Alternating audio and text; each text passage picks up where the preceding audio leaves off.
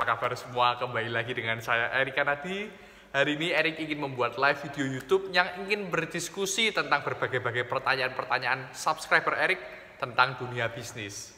Sekarang ini ada banyak sekali pertanyaan-pertanyaan yang menarik tentang dunia bisnis. Dan saya yakin pertanyaan-pertanyaan dari para subscriber Erik mewakili sebagian besar dari pertanyaan-pertanyaan Anda. Oke, Pertama, saya ingin menjawab pertanyaan dari Pak Sultan Hakim. Hai Erik, bagaimana cara menjaga omset supaya stabil saat bisnis sedang turun? Apa yang harus kita lakukan ketika omset bisnis sedang turun? Mudah sekali. Hal pertama yang perlu kita lakukan adalah kuatkan marketing. Dorong marketingnya. Ketika bisnis turun, jangan justru kita menciut. Jangan justru kita takut-takut, tetapi justru marketingnya perlu dikencangkan lebih lagi. Kesalahan banyak orang adalah ketika bisnisnya turun mereka down, mereka berhenti melakukan marketing, mereka berhenti, berhenti melakukan promosi, sehingga tambah lama omset bisnisnya justru tambah turun. Pertama, ya, yang perlu kita lakukan adalah kita perlu e, memotong semua penghasilan-penghasilan yang tidak ada hubungannya dengan bisnis kita Hal pertama yang perlu kita lakukan adalah potong pengeluaran-pengeluaran yang tidak perlu. Potong pengeluaran-pengeluaran yang sifatnya bukan aset tetapi liability. Pengeluaran-pengeluaran yang bukan kebutuhan primari kita, bukan juga sesuatu yang dapat meningkatkan omset bisnis kita, tetapi yang juga sesuatu yang hanya untuk kepuasan kita saja. Contohnya shopping. Lalu kita ingin belanja tas baru, belanja mobil baru, jalan-jalan ke luar negeri, atau makan-makan di restoran yang mahal. Kita potong dulu, saat bis kita turun kita kurangin dulu pengeluaran-pengeluaran yang sifatnya liability ini. Dan kita gunakan uang kita, kita fokuskan uang kita untuk bisnis kita dulu, untuk marketing, untuk promosi. Justru saat bisnis turun kita harus melakukan promosi-promosi. Kita bisa melakukan promosi melalui brosur, kita bisa melakukan promosi dengan memasang poster-poster, contohnya bila Anda membuka restoran, Anda memiliki usaha rumah makan, Anda bisa membuat poster, pasang banner, pasang di daerah-daerah di sekitar rumah Anda, pasang di daerah-daerah di sekitar rumah makan Anda atau di mana orang banyak lewat. Sehingga omset bisnis Anda itu tidak turun, tapi bisa naik. Kalau kita berhenti melakukan promosi sama sekali, maka bisnis kita justru malah turun. Sekarang ini kan promosi kan nggak biayanya nggak terlalu mahal ada juga banyak promosi online yang biayanya gratis seperti WhatsApp. Kita bisa loh broadcast WhatsApp ke teman-teman kita. Wow ini sekarang restoran kita lagi promo loh rumah makan saya lagi promo ayo datang yuk. Atau kita juga bisa melakukan promosi melalui sosial media.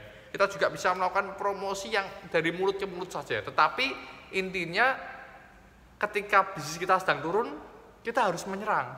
Kita harus attack-nya kita kuatin jangan attack-nya kita turunin seorang yang ahli perang pernah berkata bahwa strategi bertahan yang terbaik adalah menyerang. Strategi bertahan yang paling baik adalah menyerang. Memang saya rasa ini nggak salah. Saya rasa ini ada betulnya. Ketika kita terus berjalan ke depan, ketika kita terus maju, ketika kita tidak berhenti tapi terus melangkah, maka bisnis kita sering kali tidak turun. Tetapi ketika kita sudah merasa nyaman, lalu ketika bisnis turun kita biasa saja, kita justru mengikuti gerak bisnis, maka kita sering kali bisnisnya bisa terus menurun.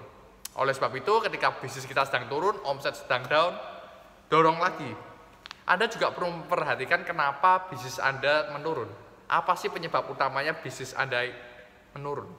Apakah karena perubahan iklim dalam dunia bisnis? Maksudnya, kalau Anda perhatikan sekarang ini kan dunianya mulai online.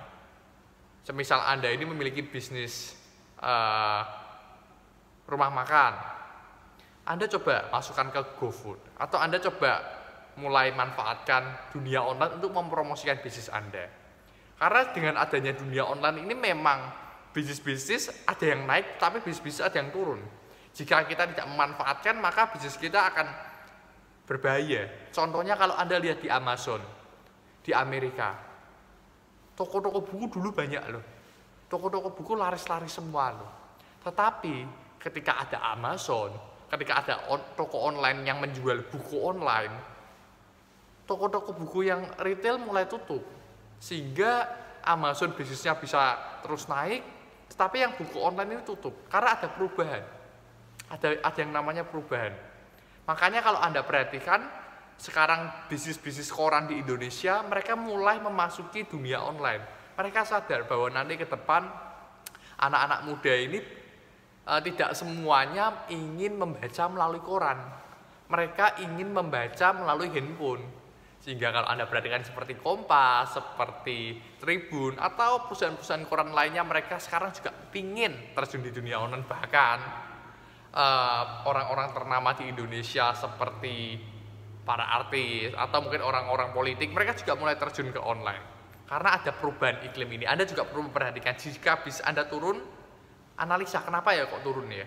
Apakah Anda ini juga harus mulai uh, memanfaatkan perubahan iklim ini Oke, sekarang Erik ingin menjawab pertanyaan yang kedua. Pertanyaan dari Bu Sri Aini. Halo Erik, bagaimana cara berkomunikasi dalam berbisnis? Cara berkomunikasi dalam berbisnis. Sebenarnya untuk berkomunikasi dalam berbisnis, ya dibilang susah ya juga tidak gampang-gampang susah lah. Karena tidak, kita untuk mau jadi orangnya ahli dalam berkomunikasi tidak harus lulusan S2 enggak, belum tentu yang pertama adalah kita perlu konsentrasi, kita perlu menghargai lawan bicara kita. Ketika kita bertemu dengan klien atau ketika kita bertemu dengan calon uh, customer yang besar, hargai, hargai waktu mereka. Kita konsentrasi, jangan kita itu lagi berkomunikasi tetapi sambil membuka WhatsApp. Kita berkomunikasi tetapi sambil melihat video di Instagram. Ya orangnya pasti tidak akan merasa dihargai. Karena cara untuk berkomunikasi itu sederhana saja Pertama kita harus konsentrasi dulu, hargai waktu mereka. Bayangkan kalau Anda semisal sedang bertemu dengan presiden atau ketemu dengan raja Arab atau Pak Jokowi deh. Ketika Anda bertemu pasti Anda akan berdiri duduk tegap, konsentrasi dan Anda benar-benar akan mendengarkan setiap perkataan yang diucapkan oleh lawan bicara Anda dan pasti Anda akan benar-benar sungguh-sungguh dengan segenap hati untuk mendengarkan. Sama, ada peribahasa bahwa customer adalah raja. Calon customer pun sebenarnya juga raja loh.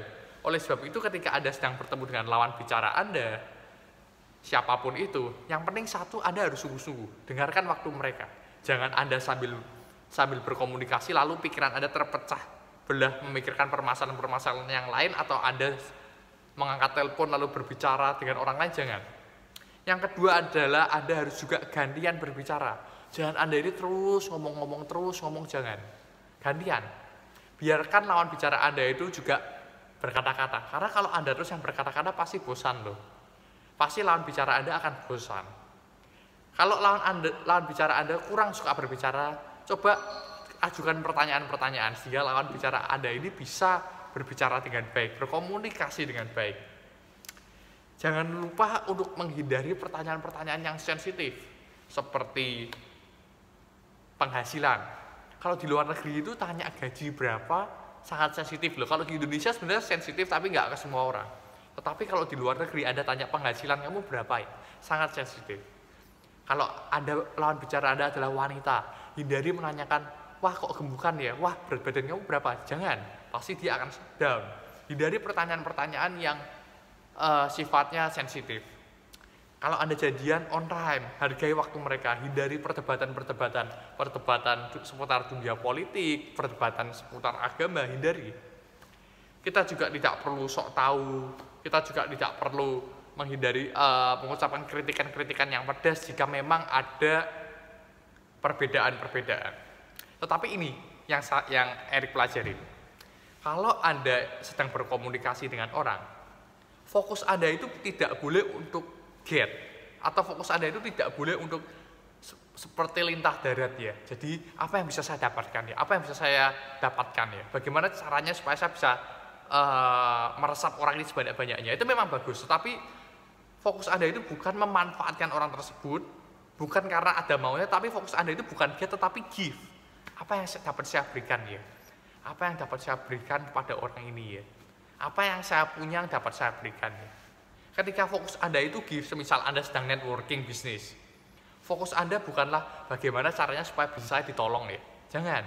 Tetapi fokus Anda adalah bagaimana caranya supaya lawan bicara Anda dalam networking ini dapat tertolong ya.